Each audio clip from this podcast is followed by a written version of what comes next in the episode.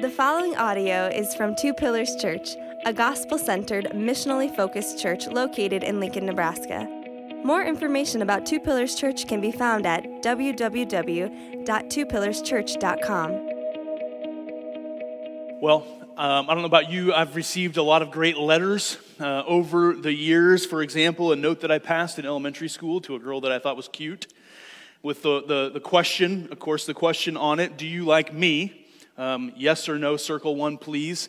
And I remember getting that letter back with the word yes circled, and not just the yes circled, but also a smiley face drawn next to the, the yes that was circled. That was a very great uh, letter. My first job offer, uh, my senior year of college, came as a letter complete with a salary offer in it. That letter and my acceptance of that shaped the next eight years or so of my life. Um, about nine years ago, um, I got another letter from that same employer at a time when my family's personal finances were, were pretty tight in the early days of planting Two Pillars Church. I got a letter from my prior employer stating that they would be sending a check of about $2,000 um, from a pension plan that, unbeknownst to me, I'd been contributing to while uh, working there. And that was a very timely and great letter. Um, or even two weeks ago, I received a note of encouragement from, from one of you just saying, hey, thank you for being one of our pastors. Um, it's a great letter, and those things go a long way. So I'm sure you've received a, a lot of letters in, in your life as well, or maybe emails or texts or Snapchats, whatever, whatever age we're living in now, um, as we've lost the appreciation for a letter in our society. But this morning, all right, this morning, I want to introduce you to the, the greatest letter ever written.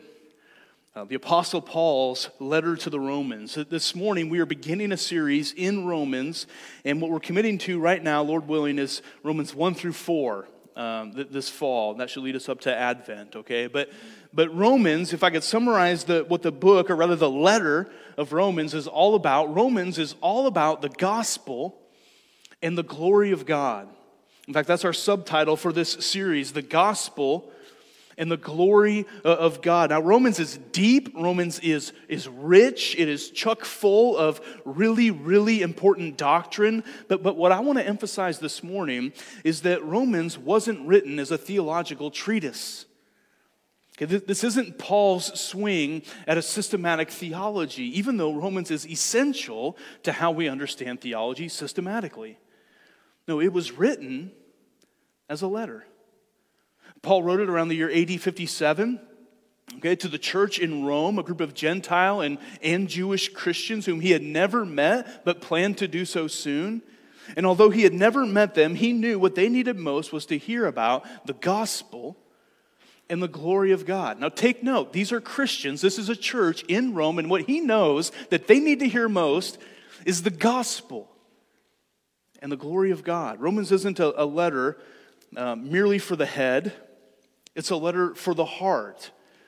He knows that these people don't just need to hear about the gospel, they need to experience the gospel. They don't just need to hear about the glory of God, they need to experience the glory of God. The point of the letter isn't merely to study it and get some information but to worship through it and be utterly transformed by it. Now, Romans is, is so important and so consequential that every spiritual giant, every significant theologian has something to say about its magnificence.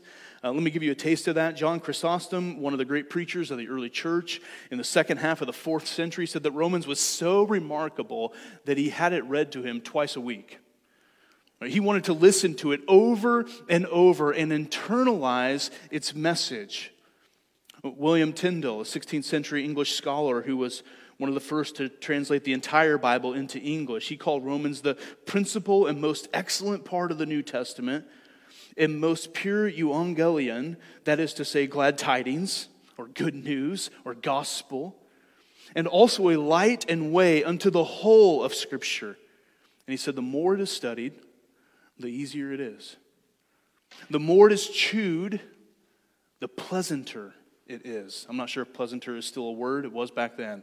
Uh, Martin Luther, one of the key leaders of the Protestant Reformation in the 1500s, father of the Lutheran Church, he said, This epistle is the chief part of the New Testament and the very purest gospel, which indeed deserves that a Christian should not only know it word for word by heart, but deal with it daily as the daily bread of the soul for it can never be read or considered too much or too well, and the more it is handled, the more delightful it becomes and the better it tastes.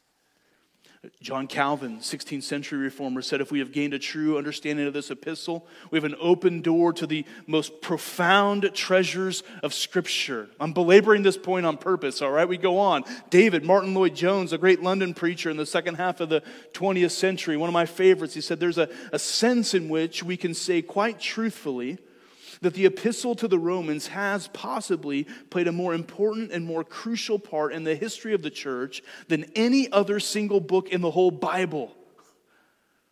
John Stott, English Anglican pastor and theologian who passed away a decade ago, said that Paul's letter to the Romans is a kind of Christian manifesto and that it remains a timeless manifesto, a manifesto of freedom through Jesus Christ. It's the fullest, plainest, grandest statement of the gospel in the New Testament. C.H. Dodd, a Welsh scholar in the 20th century, said Romans is the great work of Christian, it's the first great work of Christian theology. He says, I would go even further. It's not only the first, but also the greatest work of Christian theology, and that no one in 2,000 years has written anything to match it. Bruce Metzger, biblical scholar in the late 20th century and early 21st called Romans the constitution of universal Christianity. And Gordon Fee and Douglas Stuart say this letter is arguably the most influential book in Christian history, perhaps in the history of Western civilization. now, again, I belabor that point for a reason to help us to see that as we stand on the shoulders of these, these giants, these brilliant men of faith, imperfect men, counted perfect not by history or by their life, but simply by the precious blood of Jesus, as, as we stand on their shoulders, you can see that it is not an overstatement to say that the Apostle Paul's letter to the Romans is the greatest letter ever written. Now, next week, we're going to start working through Romans. We'll tackle squarely the first seven verses. And what, what we're going to do with our series is, is largely kind of follow the section breaks that are most likely in your copy of the scripture, um, one section at a time for the most part. But this morning, all I want to do is show you what Romans has done, or more accurately, what God has done by his Spirit through the letter to the Romans. And in so doing, I want to build expectant hope in you for what he might do in you and in our church and in the world. What it has done and what it might do, that's the goal uh, for this morning. To show you what it has done, what God has done by His Spirit through Paul's letter to the Romans, I want to begin in the fourth century in St. Augustine of Hippo. Now, Augustine was born in the year 354. Um, he was from North Africa. He was brilliant. He was a philosopher and a teacher of, of literature and rhetoric. His mother, Monica, was a faithful Christian who prayed fervently for the conversion of her wayward son. And yet, Augustine, um, he himself, he, he sought out truth, just he didn't seek it out in the scriptures. He didn't seek it out in church. He sought it out just about everywhere else. He doubted the faith of his mother. The early part of his life was filled with immorality. He was enslaved to his sexual passions, including fathering a child outside of marriage. And in the summer of 386 AD, when he was 32 years old, he writes about this in his book Confessions. But at the age of 32, struggling with doubts and sexual enslavement, he went out into a garden seeking solitude, and he writes, The tumult of my heart took me out into the garden where no one could interfere with the burning struggle within myself in which I was engaged. I was twisting and turning in my chains. I threw myself down somehow under a certain fig tree and let my tears flow freely. Suddenly, I heard a voice from the nearby house chanting as if it might be a boy or a girl, saying and repeating over and over again Pick up and read. Pick up and read. I interpret it solely as a divine command to me to open the book and read the first chapter I might find, so I hurried back to the place where I'd put down the book of Romans. I seized it opened it, and in silence read the first passage on which my eye lit. That passage was Romans 13, verses 13 and 14. Turn to that in your copy of the scripture. I want you to see what Augustine saw. Romans 13. It's page 948 in the Pew Bible. Romans 13, verse 14, this is uh, verses 13 and 14. This is what Augustine read. Let us walk properly as in the daytime, not in orgies and drunkenness, not in sexual immorality and sensuality, not in quarreling and jealousy, but put on the Lord Jesus Christ and make no provision for the, fe- for the flesh to gratify its desires. After reading this, Augustine continues. He says, I neither wished nor needed to read further. At once, with the last words of this sentence, put on the Lord Jesus Christ, make no provision for the flesh to gratify its desires, he says, it was as if a light of relief from all anxiety flooded into my heart. All the shadows of doubt were dispelled. And what did God do by his Spirit? Through his word? He converted a man who had grown up around Christianity, but who had severe doubts about the faith of his mother. He was a man whose heart was flooded with anxiety and who was genuinely wrestling for faith. And God saved him. He freed a man anxious with doubts about Christianity and enslaved to his sexual passions. And this man went on to be a massive figure in the Christian church, so much so that Catholics and Protestants claim him still today. He became a theological giant, a church father, and a key figure in church history. One historical theologian says of Augustine, that he played a crucial role in the Donatist and Pelagian controversy. That's just fancy words saying that he battled heresy on behalf of the church, contributed significantly to the theological doctrine of the Trinity, wrote the first autobiography, that was his Confessions, articulated a philosophy of history from a Christian perspective, that was his book, The City of God, and explained many theological issues such as the sacraments, original sin, grace, and predestination. How did it all start? With Romans. Next, as we consider what God has done by his Spirit through Romans, we turn to Martin Luther. Now, Luther was not a perfect man, he could be quite vulgar. Um, and we would especially denounce some of his writings near the end of his life, and yet we cannot deny how God worked through this imperfect man in the history of the church. Luther, before becoming one of the eminent leaders in the Protestant Reformation, was a Catholic monk. And he struggled mightily with what it meant to be accepted by God. In fact, he became a monk because he thought that that was the surest way to gain heaven. That's why he went into the ministry. At one point, he wrote, If ever a monk got to heaven by his monkery, it was I. As his biographer notes, Luther probed every resource of contemporary Catholicism for assuaging the anguish of a spirit alienated by God. But nothing pacified his tormented conscience. Nothing that is until God opened up Romans 1:17 to him. Turn to Romans 1:17 um, in your copy of the word. We'll look at this more in a few weeks. But I, I want us to see it now as it pertains to what God did in, in Luther and then through him. Romans 1:17. We'll begin reading actually in verse 16. Megan read this earlier, but he says, Paul says, For I'm not ashamed of the gospel, for it is the power of God for salvation to everyone who believes, to the Jew first and also to the Greek. For in it, that is, in the gospel, the righteousness of God is revealed from faith for faith. As it is written, the righteous shall live by faith.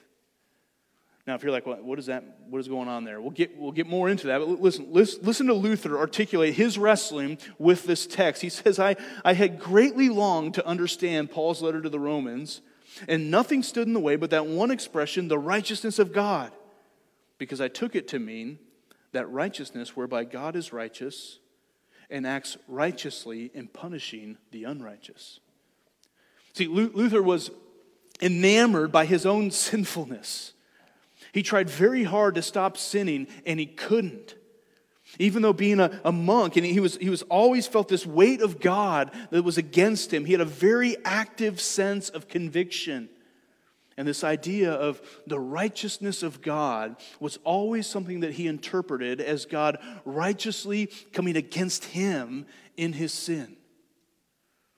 Night and day I pondered it, he says, until I grasped the truth that the righteousness of God is that righteousness whereby, through grace and sheer mercy, he justifies us by faith. Counts us right before him, right? By, by faith. And in other words, for Luther, at that moment, it clicked. He goes on and says, Thereupon I felt myself to be reborn and have gone through open doors into paradise. The whole of Scripture took on a new meaning, and whereas before the righteousness of God had filled me with hate, now it became to me inexpressibly sweet and greater love. This passage of Paul became to me a gateway into heaven. You know, Luther is credited with rediscovering, so to say, the doctrine of justification. We'll be talking about that a lot through Romans. It was a doctrine that Augustine understood so well, but had gotten lost in sort of the maze of Catholicism of his day, a day which the common people didn't have the scriptures translated into their own language. They weren't able to read it for themselves. They were being taught the Word of God in a distorted fashion. Was a day where indulgences were being sold by the Catholic Church, along with a promise to those who purchased them that they were essentially buying forgiveness for their sins. And the Reformation, Luther in particular, changed all that. What did God do by his Spirit through his word with Luther? He settled a troubled conscience, right? One that was always worrying whether or not it was truly right before God. Am I good? Am I not good? Am I good before him? Am I, am I in or am I out? And he did it by granting a true understanding of how we are counted right before God to begin with by grace alone, through faith alone, in Christ alone. And it literally changed the world. Next, we consider John Wesley, one of the fathers of the Wesleyan movement of churches, which eventually developed into the Methodist movement. Wesley, like Luther, wrestled with this idea of being justified before God. And in 1735, John Wesley and his brother Charles sailed for Georgia, here in America. They came as chaplains uh, to the early settlers and, and missionaries to the Native Americans. They very much looked the part of Christians at the time. But after just two years, they returned to England, horribly discouraged, filled with disillusion of the faith, questioning even their own faith. On their way home, they encountered some Moravians, which is a sect within Christianity. And they, these Moravians attempted to teach John Wesley what it meant to be justified by grace through faith, not by works. See, the, the, the Wesleys were, were, very big on works early on and discipline. That continued to be an emphasis for them, but even so much so early on to do the right things, to please God. And Wesley heard this teaching about justification by grace through faith, and he grappled with it in his mind, but he, he couldn't make it settle in his heart. He understood it like intellectually. He knew the words, he, he could rehearse them back to you but it hadn't set home in his heart. He would have said, I had not felt it for myself. And on May 24, 1738, he attended a Moravian meeting in Aldersgate Street, London. And in his journal, he, he actually records that he went to the meeting very unwillingly. He was discouraged, he was disillusioned, and as it happened in that meeting, someone was reading the preface to Martin Luther's commentary on Romans. Here's how Wesley recorded in his journal what happened that night. He said, uh, about a quarter before nine, while he was describing, listen to this, the change which God works in the heart through faith in Christ, he says, I felt my heart strangely warmed. I felt I did trust in Christ, Christ alone for my salvation.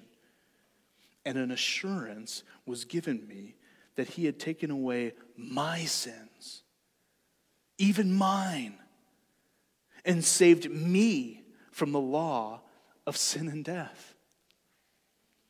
Wesley, of course, would go on to be a key figure when it was known as the Wesleyan revival that swept through England in the First Great Awakening and transformed a nation. What did God do by His Spirit through Romans? He took an intellectual faith and made it a real faith. He took the doctrine of, of justification from something that, that Wesley understood in his head and he put it in his heart. And as a result, God worked a spiritual revival throughout England. Two more. First is Karl Barth. Now, we might not agree doctrinally with everything that Karl Barth held to, but God did some incredible things through Barth in the mid 20th century. Prior to World War I, Barth came under the influence of many of the leading liberal scholars of the day. And he started to share their sort of utopic dream of human progress and social change. But then, through the carnage of the war and reflections on the book of Romans, his illusions and liberal optimism were absolutely shattered. One writer describes it this way, saying that Barth had come to see that the kingdom of God was not a religious brand of socialism achieved by human prowess, but a radical new beginning initiated by God in his, in his commentaries on Romans, I'm, I'm, quoting now from a Pentecostal theologian, French Arrington here. He says, In his commentaries, Barth proposed, Barth proposed the idea that the Christian faith was, listen to this, was usually blended with the present day natural, national culture. That the result of such blending was that the values of faith and values of the world were often viewed by the church as being the same. And so, this blending of the gospel and the world's values reinforced the self confidence of modern people, but it failed to remind them that they were under divine judgment and called to repentance. He, speaking of Barth, wanted humankind to understand what God thought about them and the way that God had come to them. God's word had become flesh in Jesus Christ. Christianity was not a human religion, but divine revelation. Not the word of man, but the word of God. What did God do by his Spirit through Romans with Barth? In short, he devastated liberal Christianity. One more is John Stott, the English Anglican pastor and theologian of the second half of the 20th century and into the 21st. He's written a fabulous uh, little commentary on the book of Romans. And in his preface from 1994, he writes this He says, I confess that ever since I became a Christian 56 years ago, I've enjoyed what would be termed a love hate relationship with Romans. Some of you might have a love hate relationship with the book of Romans. And he says that because of its joyful, painful personal challenges. It began soon after my conversion with chapter 6 and my longing to experience that death to sin which it seemed to promise. He says, I toyed for many years with the fantasy that Christians are supposed to be as insensitive to sin as a corpse is to external stimuli. It was Paul's devastating exposure of universal human sin and guilt in Romans 1:18 through 320 that rescued me from that kind of superficial evangelism which is preoccupied only with people's felt needs. Hmm. If you've read the first three chapters of Romans, Romans 1:18 through 3:20 in particular, you know what he's talking about. It'll be a heavy few weeks in our trek here in Romans, joyful and painful. And yet it gets to the heart of it all. Now, John Stott, he became noted as a leader of the worldwide evangelical movement in the 20th century and one of the principal authors of the Lausanne Covenant, which forms a portion of our doctrinal statement. What did God do by his Spirit through Romans with John Stott? He reframed the conversation of evangelism from a surface level of felt needs to the deepest level of need with respect to our soul, for our sins to be forgiven, for us to be made right before God. Listen, there's so many others that we could mention, right? Like John Bunyan, who was so roused as he studied the great themes of Romans in the Bedfordshire jail that he wrote what became the most significant works of religious and, and theological allegory in English literature, The Pilgrim's Progress. But rather than keep going, I, I want to quote one more theologian for you, F.F. F. Bruce, who points out in his commentary on Romans, after acknowledging so many of the other giants like we just did, that very ordinary men and women have been affected by it too. Indeed, he says there's no saying what may happen when people begin to study the letter to the Romans. So let those who have read thus far be prepared for the consequences of reading farther. You have been warned, he says. Right? Well, nobody ever warned me. Um, see, my own story is bound up pretty deeply in, in, the book of Romans as well. After becoming a Christian in 2002, my friend Jed Molinex uh, kind of took me under his wing. He was a youth pastor at Mid Rivers Christian Church in St. Peters, Missouri at that time. And um, Jed gave me, uh, my friend Jed gave me a copy of John Piper's book, Desiring God. I'm not sure I'd ever really read a book before that. Okay, I was like 22, and, and I really didn't read a whole lot. I was more of a TV guy, if you know what I'm saying. And uh, but at that time, um, started reading this book. It took me forever, and also did a little Google search. I don't even know if Google was around yet then, and did a little search on the on the webs there, and stumbled upon John Piper's sermons. And putting sermons on the internet in 2002, believe it or not, was a little bit of a, a newish thing that was happening. Um, John Piper was the pastor of Bethlehem Baptist Church in downtown Minneapolis. He was preaching at that time through the book of Romans. He was somewhere in Romans 9, I believe, at that time. I went back and started at the beginning. It turns out that Piper started preaching through the book of Romans in, on April 26, 1998. So he's four years in. It's not going to take us that long, rest assured. Uh, but he started preaching through the book of Romans the day after my 18th birthday. And I had this 40 minute commute each way in St. Louis. I started listening to Piper preach through the book of Romans, 224 sermons worth, and it changed my life. See, when I became a Christian at 22, I, I didn't know, I didn't know anything.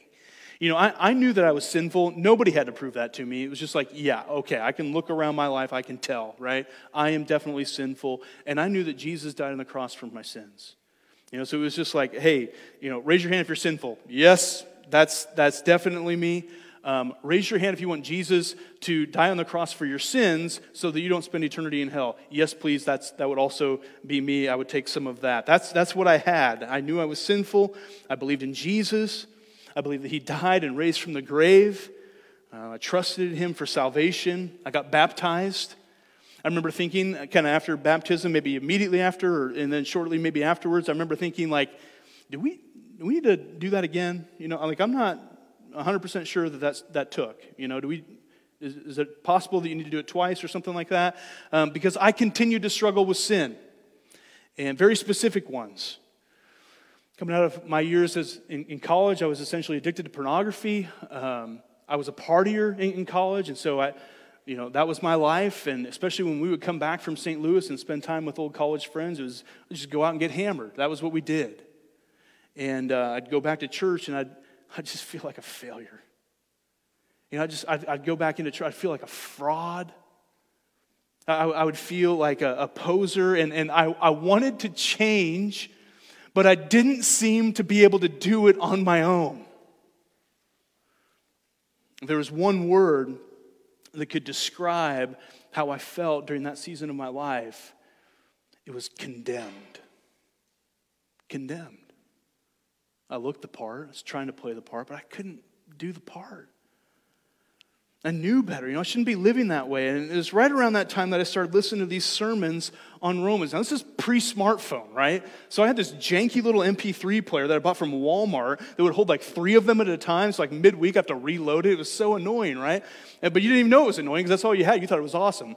Uh, I'm, I'm working with this janky little MP3 player, and I start listening to these sermons by Piper preaching through Romans, and I start to learn about sin. I knew something about sin, I didn't know the extent of sin. I didn't know the extent of not just my depravity, but, but all depravity. I started to learn more about that. Started to learn a little bit more about justification. That was a weird word for me when I first encountered it. To be justified before God, to be made right before Him, counted right before Him in a definitive way started learning about sanctification and how that works and how it, how it works with justification, all things that we'll get into. Started learning about assurance of salvation. And that once you are counted as, as right before God, you're justified. God's now doing this work of sanctification in you. But because of the justification, you can have assurance before God, eternal security with the Lord. Most of those concepts were pretty foggy to me as I was learning them. I was starting to wrestle with them in my head, trying to get them straightened out in my head. But if I'm real honest, like Wesley, they hadn't really taken hold of my heart. And then one day, one morning, I'm driving to work on I 370 on the north side of St. Charles, uh, St. Charles County, St. Charles, Missouri. Driving down I 370 with my janky MP3 playing, and Piper's preaching on Romans 8, chapter 1. And I can, I can still hear his voice today. Can still hear him screaming that there is therefore now no condemnation for those who are in Christ Jesus. And man, whatever it was that the Spirit of God was doing in me, I just started bawling in my tr- same truck I'm still driving, just bawling in my truck, driving down I 370. I worked in the defense industry, by the way, so when I pull up to a little guard shack to show my badge that morning, this is post 9 11, they probably think I'm Al Qaeda or something like that. I was like, I'm sorry, I'm so sorry, I swear, I swear I work here. And I pull into the little spot and I just did some business with God praying, Lord, what have you done? Totally changed my life. God changed my life by His Spirit through His Word as it was preached through this person named John Piper who I'd never met, never have. Now, was I saved before that? Well, I think so. Romans actually helped clear that up too. Chapter 10, verse 9. If you confess with your mouth that Jesus is Lord and you believe in your heart that God raised him from the dead, you will be saved. That's pretty clear. And that was really helpful. But the gospel really took hold, the penny dropped, so to say, when the Spirit of the living God awakened me to the reality that there is therefore now no condemnation for those who are in Christ Jesus. And I began to learn how by the Spirit to put to death the deeds of the body. Okay, that's Romans 8 13. How to begin to walk in, in righteousness not perfectly, not without stumbling, but in the stumbling, falling back on that doctrine that I have been saved by grace through faith and not my works. And that God was at work sanctifying me, even through the mess, even through the ups and the downs, the sin and the repentance. And to begin to really, truly trust in the gospel for both justification that one time making right before God, and sanctification, the progressive work that He does in us, as well as promised glorification, where one day when Christ returns, we will live perfectly with Him with no more stumbling, no more sin at all. The bulk of that work in me, God has done by His Spirit through His Word in this, the greatest letter ever written. What I want all of us, uh, what I want all of this to sort of build in you is expectant hope. Right, for, for what he might do in you or in our church or even in our world by his spirit through his word. by the same great letter that he's been using and doing this through for 2,000 years. I mean, as we get into this, right, there's no saying what might happen. Maybe you resonate with Augustine and you grew up in the church, but you've got all kinds of doubts. Or, like Augustine, perhaps you're enslaved to sexual passions. God can and God will work through Romans to shine a light of relief from all anxieties and doubts that flood your heart. He can and He will dispel the shadows of doubt. He can and will free you from your enslavement to disordered passions. That's what he does. Maybe you resonate with Luther and you never quite felt like you measure up before God. You try and you try, you, you try to do all the right Christianly things, but you're still tormented by this false idea that the righteousness of God is somehow against you. He can set you free from that. He can and will justify you by grace alone, through faith alone, in Christ alone, apart from your works. Maybe you've heard all about justification. You're like, oh, great. And how, how many sermons are we going to have to hear on that? Maybe you've heard all about it, heard all about the book of Romans, and you know all the truths intellectually. But like Wesley, none of it really feels like it's true for you. Feels like you're missing it. Oh, sure, you know, great for others. Others seem to get it. But for whatever reason, it doesn't seem like it's really taken hold of your heart. Listen, God can and God will warm your heart like He did Wesley's. He can and He will give you an assurance that Christ has taken away your sins, even yours, and has saved you from the law of sin and death. Listen, He does it all the time. Maybe Barth's the one that you resonate with, and you've grown disillusioned with the world's solutions to problems. Disillusioned or perhaps on guard against a version of Christianity that seems to be blended with present day culture. And listen, if you're, if you're not disillusioned by that, my prayer is that through the book of Romans you would become that. Disillusioned by a version of Christianity that's blended together with the values of culture. The secularizing of Christianity, which puts forth essentially a Christless Christianity, diluting Christianity, creating another gospel, which is no gospel at all. A gospel of socialism or a gospel of moralistic therapeutic deism, which elevates the psychologicalized self over dying to self and surrendering to Christ as Lord. God can, God will go to battle against modern day liberal forms of Christianity through the book of Romans.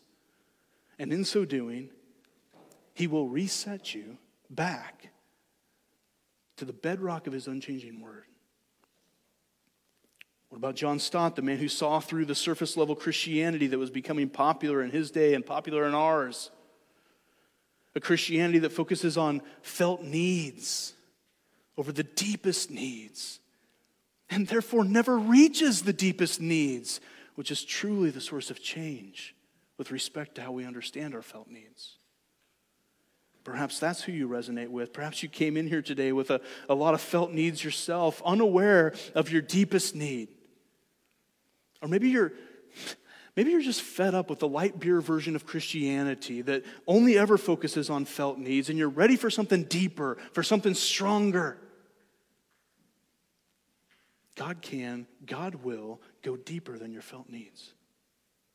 The strength and power of His Word can and will get into the deepest places of your heart and affect real, deep change, meeting you at your point of deepest need, strengthening you to face all the things that come at you as felt needs in the world.